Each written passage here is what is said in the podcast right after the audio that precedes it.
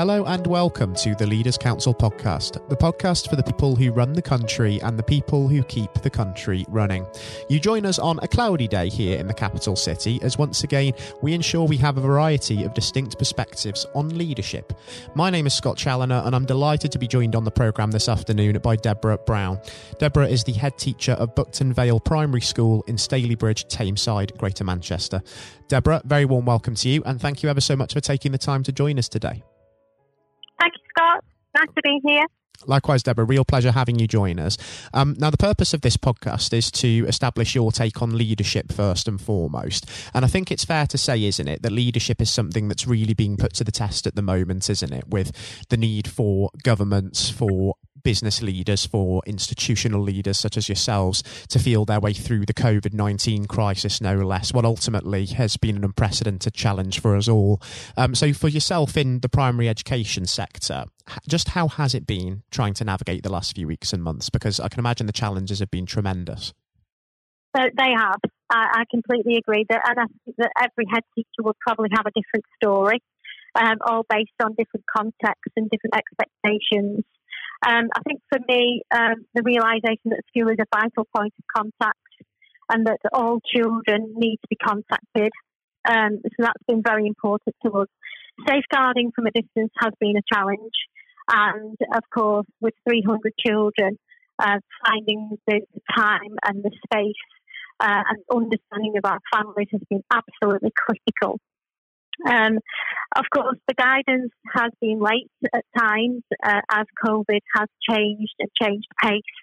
Um, not necessarily for uh, any particular reason have we have we uh, felt uh, disadvantaged. But I think that all heads would say that as guidance has changed and evolved, uh, still have issues, um, issues very early on with staff angst as well as the, the angst from uh, local communities. Um, issues with ICT and the fact that we all uh, very quickly needed to become experts in uh, things like Zoom, Teams, Skype, um, forums that possibly wasn't used before um, would would certainly be um, a positive now in that you know people in education have got quite good uh, at ensuring connection is still part and parcel uh, of the process at school. And of course, what we're offering, what are we offering our children whilst they're not with us? Very important. Um, and and is that offer uh, good enough? And how can it evolve? How can it improve? has definitely been uh, part and parcel of the operations, really, um, at Buckton Vale and how we've made sure that all of our children have had a, a, a good deal um, in education. Uh, that hasn't been easy, uh, and I would suggest that uh, we're still learning along the way. Uh, and I, I, suppose the longer we are in the situation with COVID, um, we, we, the digital offer will still need to be available in, in autumn because we don't know whether uh, there's going to be a local lockdown like has been Leicester. We have to be aware of that, have to be ready. Um, so it's juggling, I think, all of the different um, possible uh, options for our young people, making sure that, um, as many people are mentioning, gaps, gaps in education, mm. um, making sure that those gaps are not widening.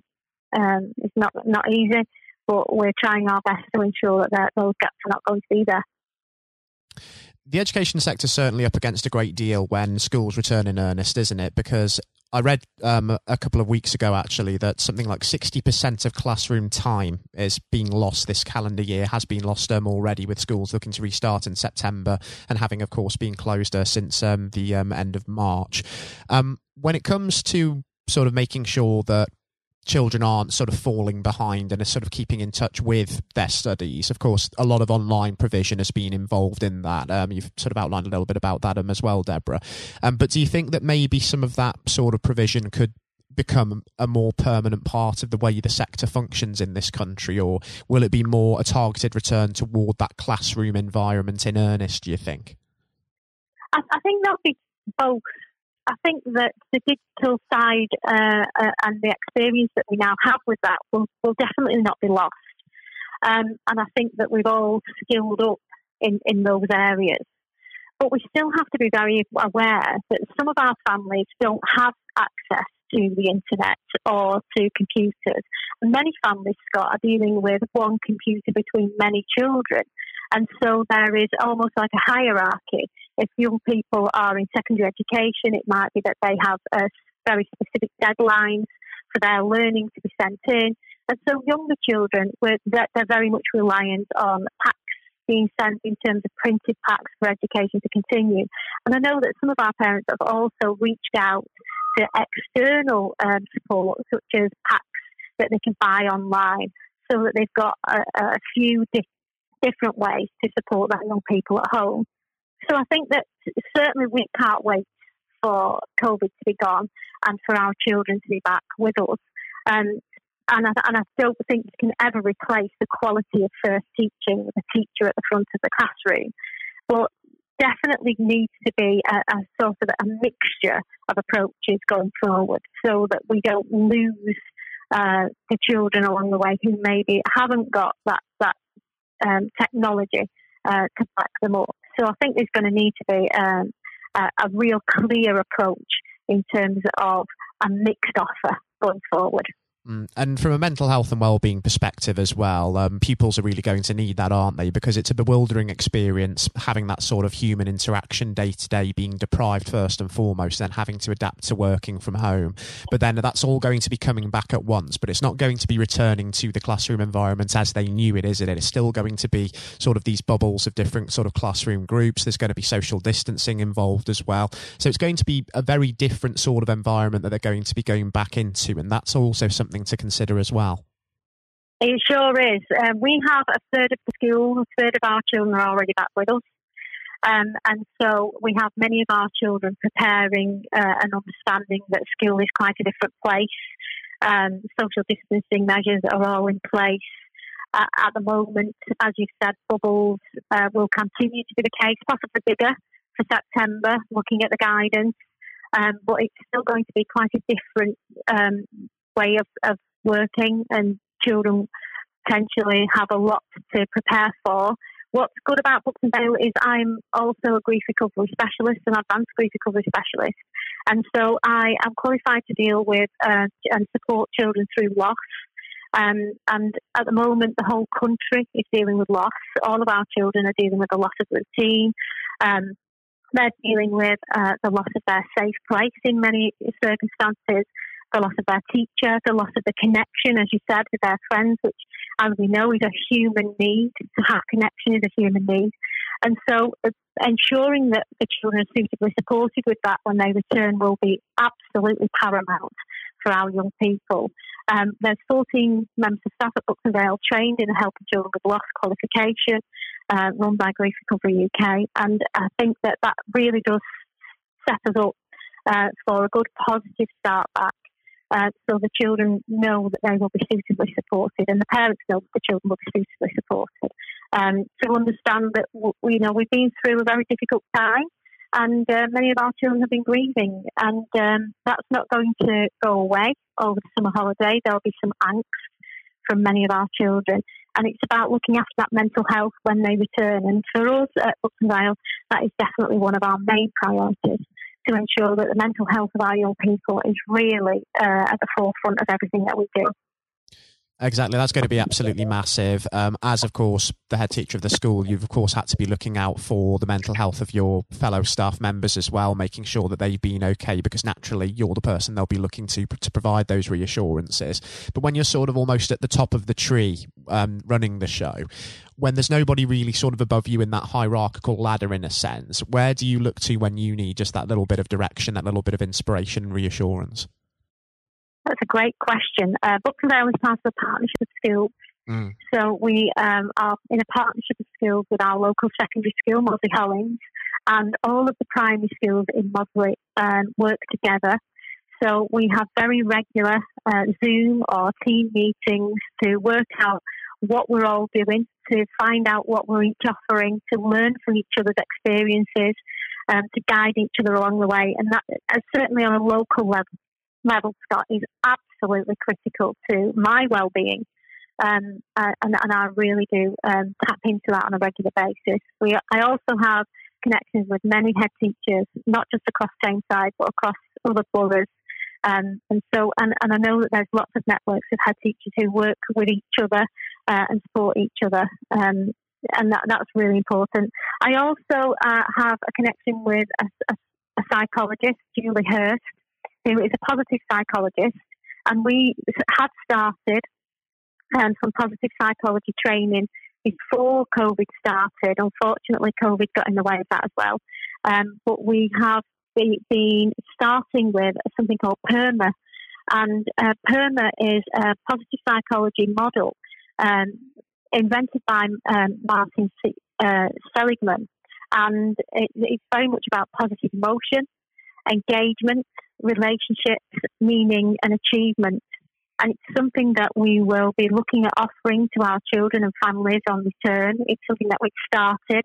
Um, we were rudely interrupted uh, by COVID, and I think that that will definitely be part of our uh, our forward thinking offer.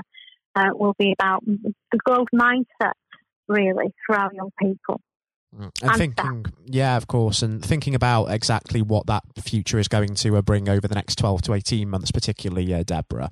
What do you envision on the horizon for yourself and for Buckton Vale, and what do you really sort of hope to achieve as we adjust to this new normal? Well, I think as a leader, it's very important that when we talk as leaders, that we're offering hope, that we show that there's an understanding that this will pass, um, that it's not about being um, negative, it's about being positive for the future, uh, confident that the future will be bright, um, reflect on what we've learned during the COVID pandemic. And I don't think that the COVID pandemic has been all doom and gloom. Many of our families and children have been engaging with each other. There's been lots of wonderful things happening out there. Uh, children are learning how to cook, they're learning how to garden, they're spending time and talking, which will, develop, will be developing their language. So there's lots of positives, and we would like to draw upon those positives here at Buckton Vale and really reflect on, on what that can look like for us. And we're excited for the future, um, for, for our future uh, as, a, as a community. It's a wonderful community, Carrbrook, and uh, we, we've got lots of positives going, going for us. It's really encouraging to hear that, uh, Deborah. And, you know, I think it would be fantastic, given how much of a pleasure it's been having you join us this afternoon, to catch up in future and have you back on the programme with us just to see how things are getting on once we're into the new school year a little bit and we're seeing just what this new normal is shaping up to be like. Because it's one thing, of course, speculating about it, and it's another actually discussing it when it comes around. That sounds like a great idea. We're a very values driven school. Um, and on our on our website, the actually sing the song uh, on our values, Scott. Um, and so those values, just because we're not in the school building, haven't gone away. And we very very much celebrate the values that we have here at Buckton and um, encourage the children to consider those values. So we encourage the children to believe that they can do it. We encourage the children to aspire to achieve, whether they're here at school or at home. Um, and those values are very, very important to us. So I think that the future um, for us is definitely a positive one. Um, and, and I, I'm certainly feeling positive. Uh, and, and hopefully COVID 19 days are numbered um, and we can all get back on to, to doing what we do, do best uh, and having our young people back in school buildings where they belong. Let's certainly hope so. And the school's already been on quite an incredible journey, hasn't it? From that RI um, Ofsted outcome a few years ago to that good status it holds today. Of course, glowing report in 2018, as well as obtaining the leading parent partnership award for a second time fantastic stuff back then, and I'm sure it's only going to continue on that upward trajectory. So let's hope that COVID 19 is no longer going to be a hindrance. Um, Deborah, got to say, it's been a real pleasure having you join us on the, uh, the programme. And until we do have an opportunity to speak again, do continue to take care and stay safe with all still going on. Thank you, Scott. It's been lovely to talk to you this afternoon. Thank you very much. That was Deborah Brown speaking, head teacher of Buckton Vale Primary School in Stalybridge, Tameside. Coming up next on the programme today, I'll be handing over to Matthew O'Neill for his exclusive interview with former Education Secretary Lord Blunkett. Um, Lord Blunkett is today an active member of the House of Lords, chairman of the Leaders' Council of Great Britain and Northern Ireland, and of course a prominent former Labour MP and Secretary of State.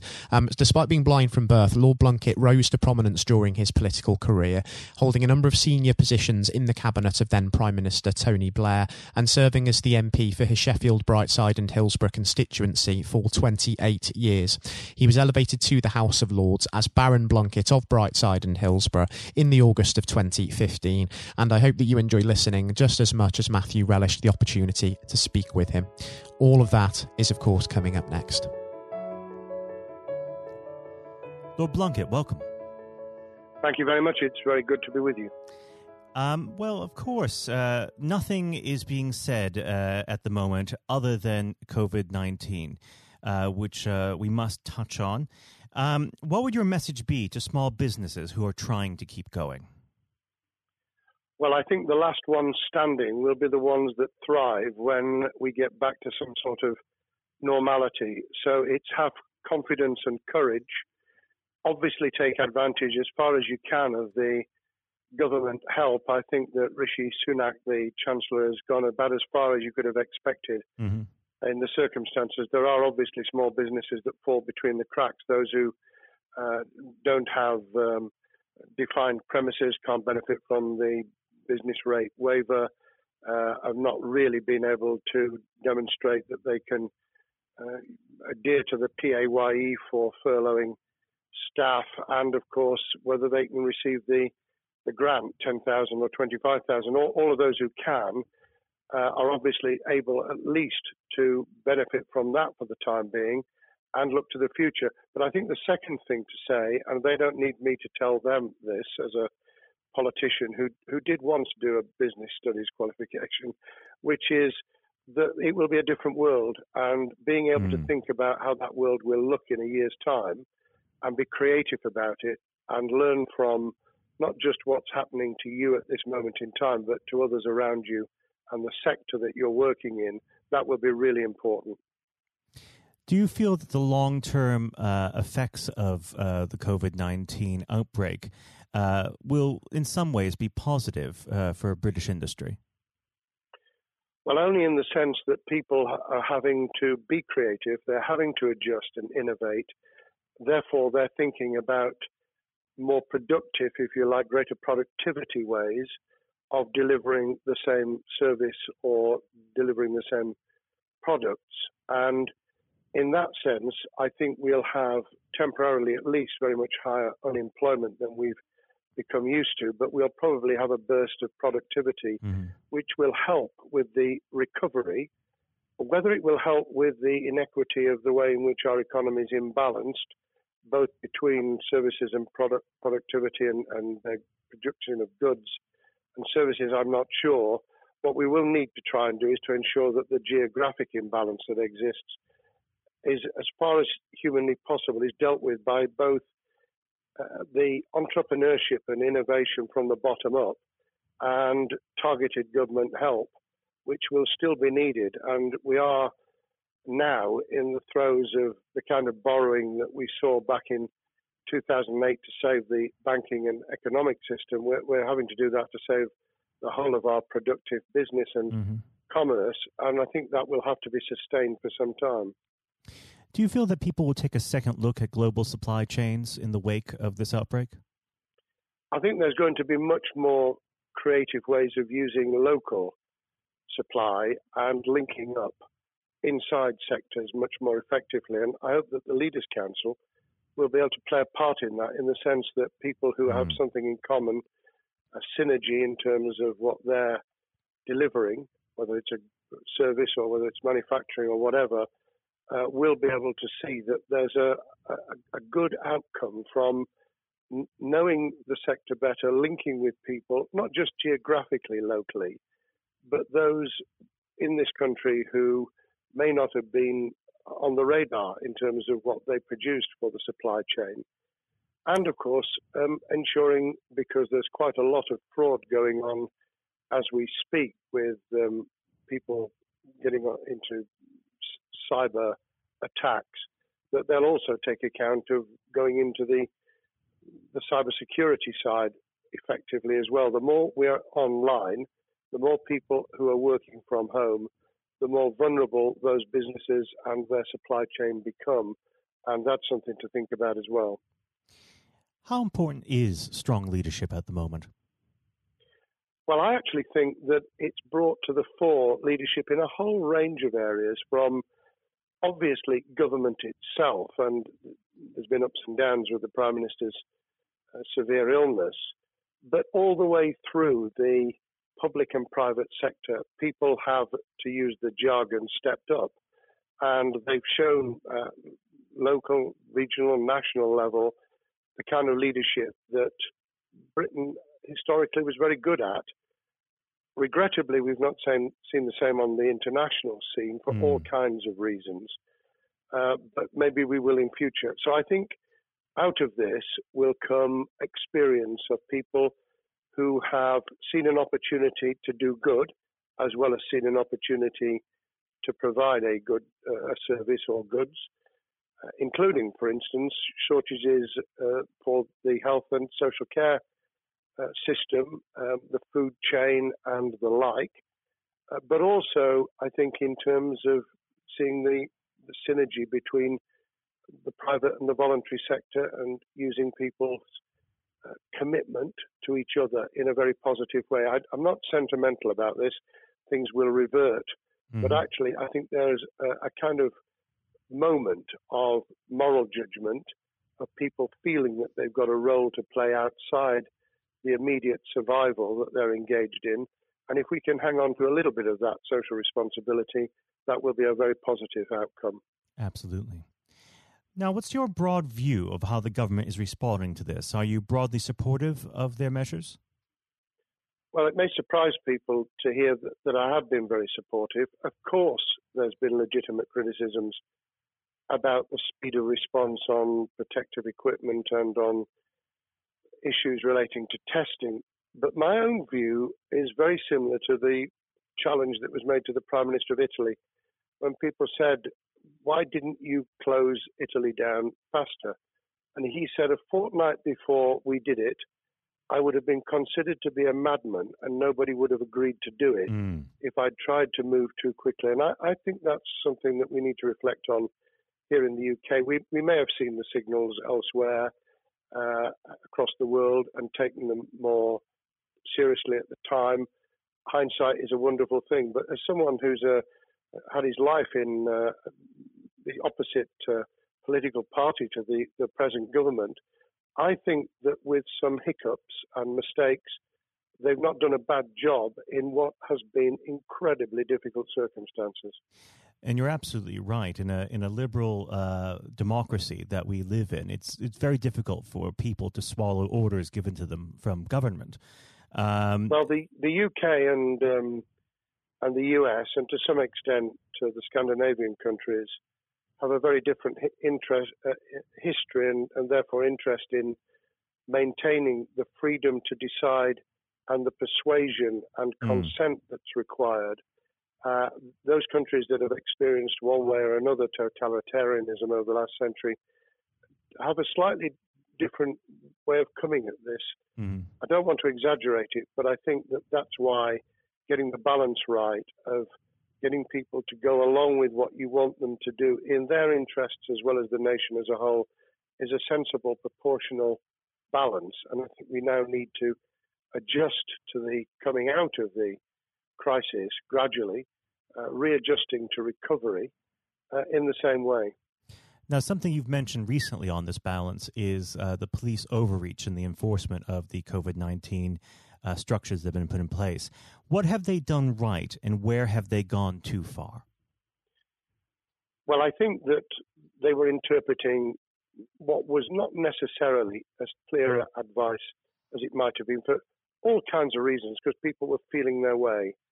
I think what's come out of it has been uh, a demonstration by local police services in some parts of the country that they could get people to do what was needed without the heavy hand of drones overhead mm. or people being told that they you know shouldn't be walking in the street because this was all about self isolation not incarceration it was about getting people not to pass the infection on to each other and therefore to provide distance rather than to make our lives a misery those police services that adopted that policing by consent and chivying people along did really well. Those who went over the top, I think, soon got a very substantial pushback. And one of the strengths of our democracy is that you could have that debate. People could say, I'm terribly sorry, we, we think the police force in our area has gone over the top. And that in itself is a constraint and uh, a readjustment.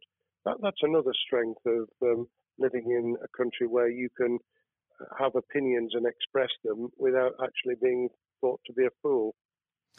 Now, of course, uh, the government has faced criticism uh, that they were slow to react, uh, and Boris Johnson wasn't present at the early COVID 19 COBRA meetings. Now, uh, number 10 has claimed that this is normal practice. Uh, the health secretary often chairs COBRA meetings uh, related to health. does this tally with your experience as a Secretary of State, or would you have expected the PM to be more hands on during the initial stages? I think different prime ministers do have a very different style. And Boris's style, which I think will now be considerably adjusted, was very swashbuckling. In some senses, delegating is a good thing, uh, as every leader of every business or public service knows. Those who try to pull too much into themselves end up with a massive bottleneck, uh, great uh, failure of trust and the inability of people to show what they're worth and to, to demonstrate their capability.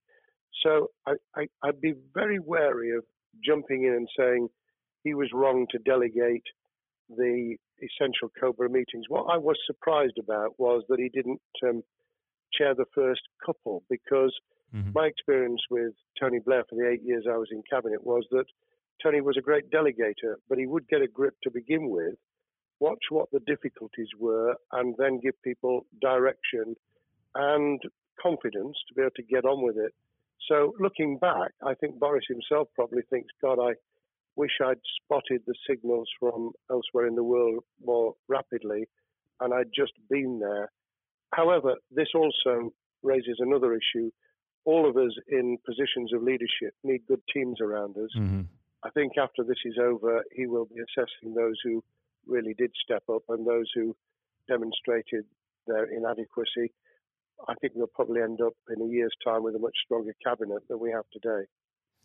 Well, absolutely. And of course, uh, we've seen a, a significant uh, drop in the visibility of uh, certain special advisors like Dominic Cummings uh, during this uh, entire period. So it'd be interesting to see how that pans out. Um, well, now- it's certainly readjusted the role of those behind the scenes with those who should be taking the decisions having received advice. Obviously, there's been a complete transformation in the profile of experts, if I might use that term, who'd previously been denigrated. Mm-hmm. Scientists, medics, people with behavioral science uh, understanding. My only criticism was were we getting wide enough advice? Were we narrowing it too much to a couple of key centres in London. But that's because I've always been adverse to everything being London centric. I think there's great expertise, wisdom, experience out in the sticks, and uh, we should use it. Uh, rightly so. Um, now, was part, pandemic planning part of your time as a minister, particularly perhaps uh, when you were Home Secretary? Well, it was, but it was on the back of risk arising out of counter-terrorism measures. Right. Uh, I was the Home Secretary for three months when the attack took place in September 2001 on the World Trade Center and beyond. We did an enormous amount of uh, scenario planning, both desktop and, and real. On the back of that, it was very heavily orientated to future developing terrorism risk. I certainly got involved with talking about pandemics. I remember being at a seminar in Edinburgh where the university there had done a lot of work itself on the issue of pandemics. And of course, we, we saw SARS and other things emerging. I, I think it would, people have criticized the government for not picking up the report from 2015, five years ago. I think that what happens is human nature kicks in you deal with what you're immediately faced with. Mm. You you can you can sponsor reports. This is true of business planning, of course, as well, and scenario planning for what business continuity will look like, recovery plans for business, what will happen if um, there's a cyber attack, what happens if there's an energy sh- uh, shutdown. Um, these kind of things you, you can look at, but you're immediately turning your eyes to what's in front of you. And had we picked up a bit more on the danger from Ebola and SARS and what have you in the past, then we might have said, what if something hits us in the developed nations that we don't have a vaccine for, mm-hmm. that we can't immediately whisk up uh, protective materials or equipment or, for that matter, medicines that help with recovery, all of which we now see are a danger. I think this will make an enormous difference to the planning for the for the years ahead. I hope it will be widened so that we don't just look at what's happened, but very rarely do you see something exactly repeat itself. Some of the circumstances will be, but others won't. So that's why I've put emphasis in what I talk about on looking at the other virus, the cyber attack uh, scenario, mm-hmm. which could be just as dangerous in a uh, a world of just-in-time provision. One of the miracles of uh, the modern developed world, except for the very poor, has been the distribution of food. A lot of it on computerized, uh, technologically advanced systems. If that were to come down, we'd be in real trouble. So I think we need to think those sort of scenarios as well. So, have a full plan across uh, both sectors uh, biological warfare, pandemics, and uh, cyber warfare. Yes, and to do so on different levels. I think, again, thinking of thinking global but acting local, we mm. need a lot more to think about what would happen if something took shape that actually broke down those national and global chains and how we would cope. And without, uh, obviously, we've got enough fear and anxiety to last a lifetime without uh, creating even more anxiety. We can think about those things for the future in a more rational way, I think. Now, aside from the physical uh, threat of the virus, one of the things that people are vastly worried about is the effect on uh, the economy, not just national economy, but also the world economy. Um, now, it, it, has been said by certain parties, um, and uh, I'd like to garner your uh, thoughts on this. Is there a danger of the effects of the lockdown being even worse than those of the virus? Were it be prolonged, I fear that that balance would tip the other way. It is about proportionality. It is about balance. It's the wisdom of Solomon, really, to to get the moment right when you start to move and then to move quickly. There's no doubt whatsoever that we are stocking up, not just on the economic and employment front, which will be devastating enough, but on the health and social well-being front, enormous challenges. And they will need careful handling because there's a lot of people whose lives, for a variety of reasons, are at risk in the future on a scale that we've been dealing with over the, the um, immediate handling of the pandemic, concentrating really hard on those affected by COVID 19, those sadly who have died or been seriously incapacitated, that will roll over into the economic, the social, the mental health, and cultural well being of the nation. And that will need all of us to pull together as well. Absolutely. Now, do you believe the government's doing enough for business?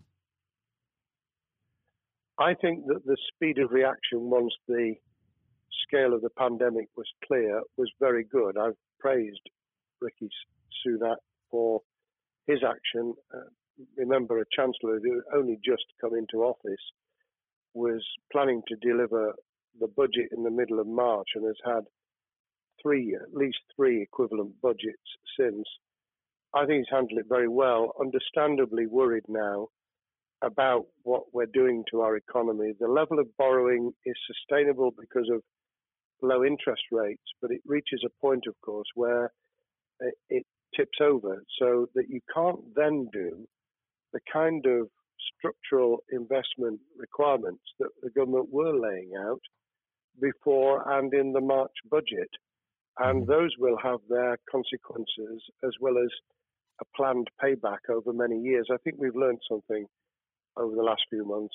We, we needed to take immediate action. We don't want another round of austerity equivalent from 2010 through to 2019. I don't think the nation, on the back of what's happened and the challenges we have, could take that.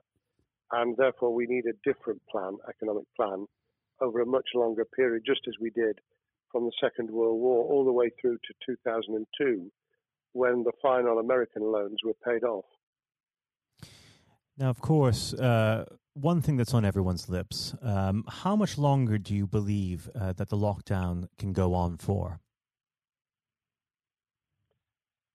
I believe that we need to be substantially back in action as an economy in June. This obviously is led in terms of places where people would meet in large numbers, having to uh, adjust to the fact that it will be longer for them. And sadly, that will involve business closures. It's why the Chancellor extended the furlough scheme to the end of June. Mm-hmm. But unless we, we get things moving in June, I think we'll run into the summer where all kinds of services and industries will have a chain reaction effect. And what happens with one will then have a major impact on another. And then you get the skittle effect where things get knocked down that you hadn't perceived were going to be affected. So I very much, if I were in government, and I always think of things in that context, what would I do if I were in government? I would be on the side from the second week in May on the side of the Hawks in terms of saying we've got to start moving and we've got to do so with the collaboration and cooperation of the public who have got the message, who did behave, who responded magnificently. Let's try and get back, perhaps, you know, doing things differently for a time, but substantially getting back to business as usual. Unless we do that, then those areas that can't and wouldn't expect to be back in action immediately get pushed further into the middle of the year and the autumn, and then they become unsustainable. Now, of course, um, one of the other major developments we've had recently are the changes in the uh, the Labour Party. So, if we could just uh, speak on the Labour Party for uh, a while. Um, this might sound like uh, an obvious question, but uh, how does uh, Keir differ from Mr. Corbyn? Well, I'm biased because I believe the Labour Party um, has come out of four and a half years of a black hole of a nightmare, Mm. uh, where it neither represented a, a, a uh, credible opposition nor uh, an electable government, and the combination was to let those who supported the Labour Party and needed some of its policies uh, let them down very badly. Sir Keir Starmer both is a highly intelligent uh, professional lawyer who, as Director of Public Prosecutions, led the service well, uh, had to take difficult decisions at a time of austerity, understands the world beyond Labour members, but has been able to do business with those who originally supported Jeremy Corbyn Mhm. and was able to command support from them. His creation of a balanced shadow ministerial team has been very encouraging. Um, I, I, supported Lisa Nandy, who he's made shadow foreign secretary, because I thought she understood the north of England and um, the uh, the disaffected uh, Labour former Labour voters. But I believe that Sir has taken on board those who have something really sensible to offer and I believe he will be both a, a, great leader of the opposition. More importantly, he will then present himself as a credible alternative prime minister. And all governments need an alternative government at their shoulder.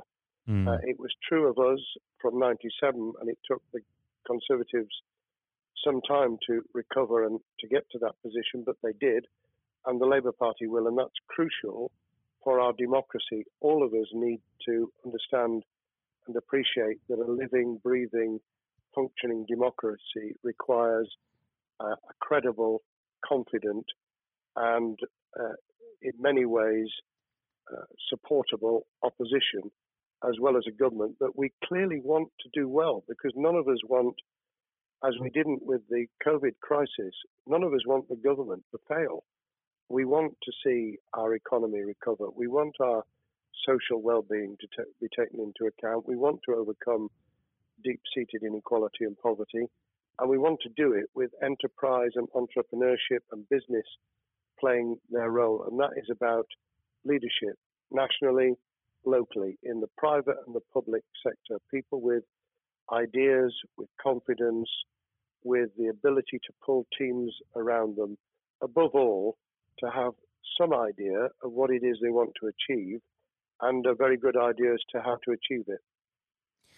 Now, of course, one of the biggest problems Sir Keir is facing will be tackling the party's anti Semitism problem.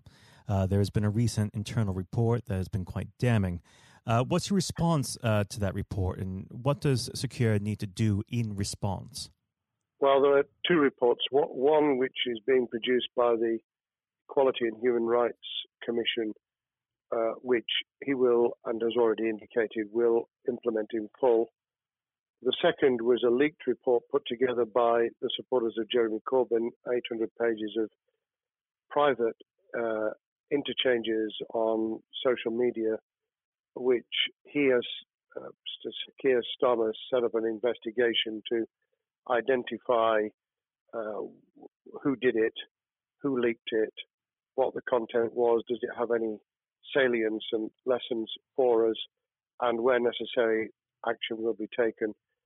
So I hope that uh, as he moved very quickly to reassure the Jewish community, so he will be able to take the necessary steps to back up that reassurance with the kind of actions that says that this was a blight on a historic great political party that all, us, all of us were ashamed of we've been able to put that behind us and to move on to facing the future with confidence.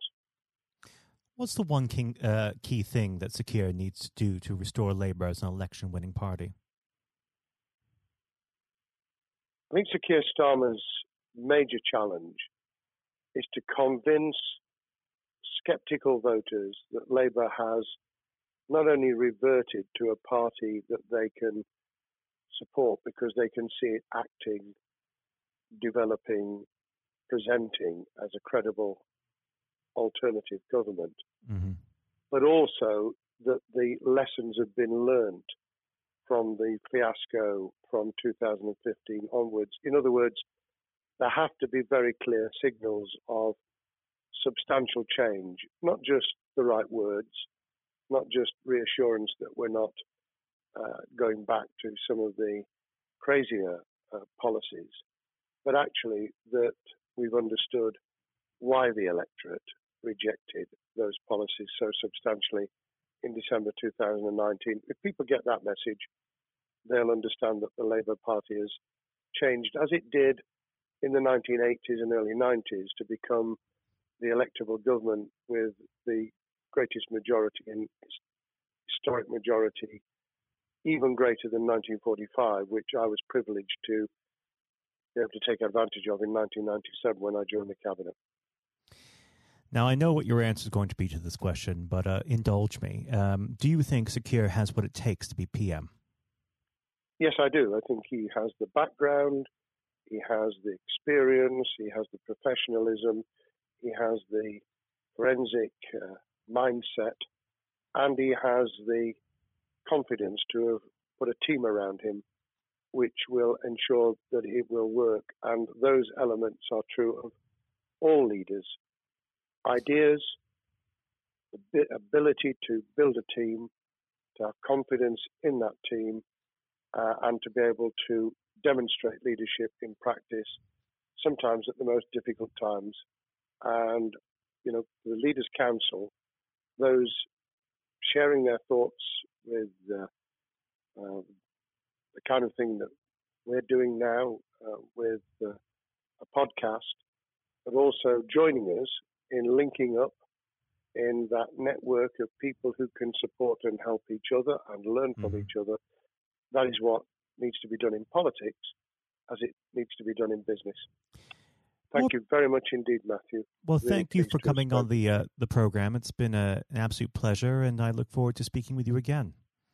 Thank you very much, and good luck to all those listening in what has been a nightmare scenario. Good luck for the future. Have courage, have confidence, and yes, listen to those who know more about business than I ever will. Thank you, Lord Blunkett. Thank you. This has been the Leaders Council podcast. Thank you for celebrating excellence in leadership with us. I've been your host, Scott Challoner. Until next time, goodbye. Thank you for listening to our podcast. The views expressed within the podcast do not reflect the views of the Leaders Council of Great Britain and Northern Ireland, its parent company or subsidiaries, members of staff, or other guests of any other person therein associated.